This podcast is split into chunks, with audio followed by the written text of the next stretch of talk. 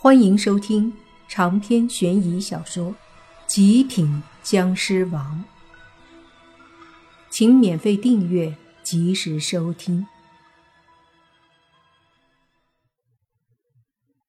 黑色的毒气在莫凡的脚上开始吞噬莫凡的血肉，可是莫凡是僵尸之体，他的身体又岂是那么容易被毒液所侵蚀？所以那毒气只是牵制住了莫凡的腿。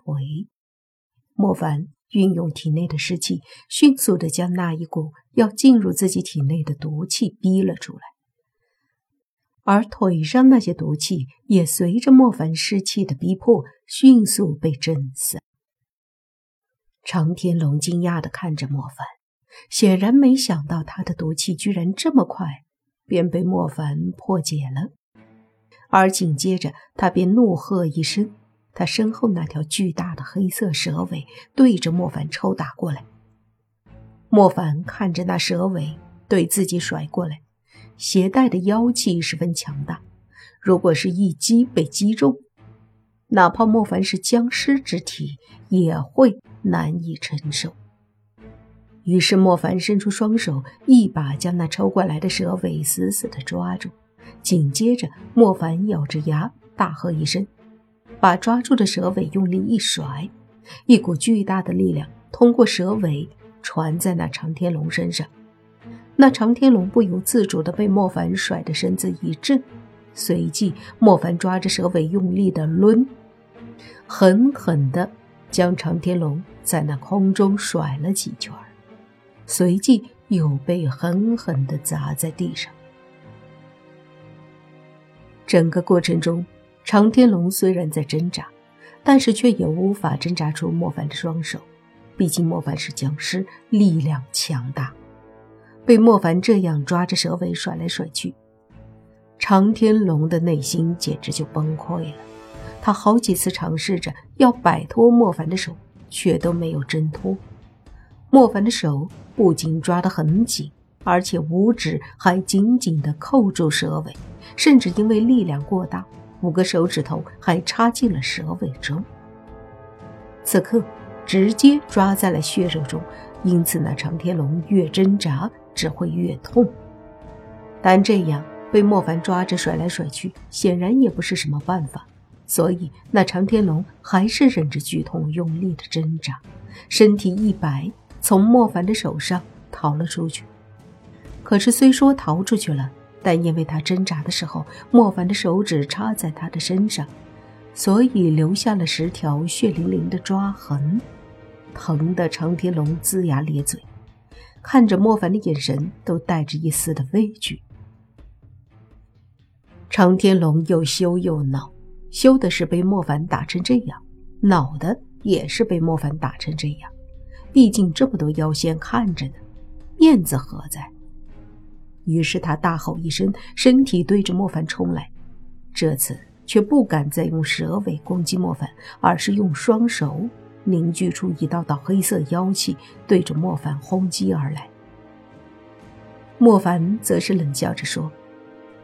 长天龙是吧？我要把你打成长天蛇。说着莫凡也冲上前，一道道的湿气随着他的手掌拍出，对着那长天龙汹涌而去。湿气和妖气轰撞之间，一股股强大的力量波动也随即散开。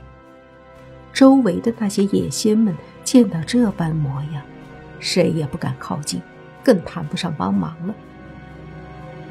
这里的大战非常的激烈，可以说声势浩大。长天龙实力强大，莫凡也非常可怕，所以两人几乎有些势均力敌的意思。只不过此刻的莫凡变得凶狠无比，下手比那长天龙更加的凶猛。随着时间，莫凡攻击越发凶猛，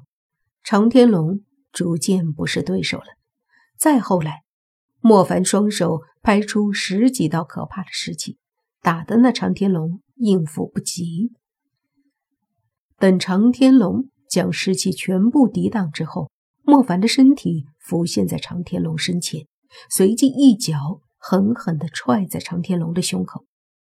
常天龙脸色一白，一口黑色的血液从嘴里吐了出来，接着身体便倒飞出去，狠狠地摔在地上，气息瞬间萎靡下来，显然受了重伤。莫凡的身体落下，站在常天龙的旁边，用一只脚踩在常天龙的胸口，对着常天龙冷笑道：“我以为东北野仙实力怎么高呢，没想到不过如此。”常天龙气得又是一口鲜血喷出，周围的那些野仙们都惊呆了。要知道，常天龙可是圈堂堂主，此刻居然被莫凡打成了这样。不过这些野仙们想想也释然，莫凡毕竟被称为嗜血魔神，既然是千年来最强大最可怕的魔头，必然有他的厉害之处。而常天龙毕竟只是一个堂口的堂主，他不敌也实属正常。但是这些妖仙们毕竟还是仇视莫凡，那常天龙怎么说也是他们的堂口堂主，这么被羞辱，自然无法咽下这口气。所以尽管知道莫凡强大，他们还是冲上来，决定以数量制胜。可是他们不知道莫凡的实力到底有多恐怖。这些野仙们冲上来之后，还不等他们凝聚妖气再攻击，便被莫凡身体一震，扩散出去的一道尸气全部震飞了。莫凡冷笑着看了看这些妖仙，觉得有些无聊，便将脚下的常天龙一脚踹开，接着他淡淡地说道：“我莫凡在东北之地，若是谁还敢来惹我，绝不手软。”说完，莫凡的身体迅速一闪，对着远处的天空飞去。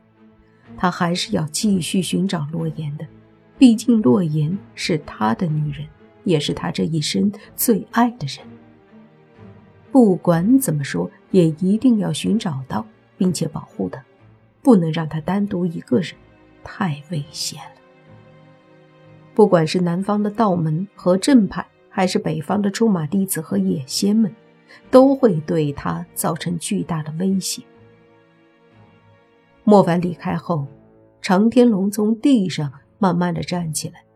盯着莫凡远去的方向，叹了口气说道：“这小子这般年轻，便有了这样的修为，若是再过一两年，成为嗜血魔神不是不可能。难怪会让两大教主和大护法都点名要预防的家伙，难怪会有那样的预言。”说完，他对身后的野仙们命令道：“快点传我的命令，通知各堂堂主，让他们务必小心，一定要联合起来，才能对付这魔头。而且最好是在我们北方，便把他解决了，否则出了北方，我们便无法插手。”长篇悬疑小说《极品僵尸王》本集结束。请免费订阅这部专辑，并关注主播又见菲儿，精彩继续。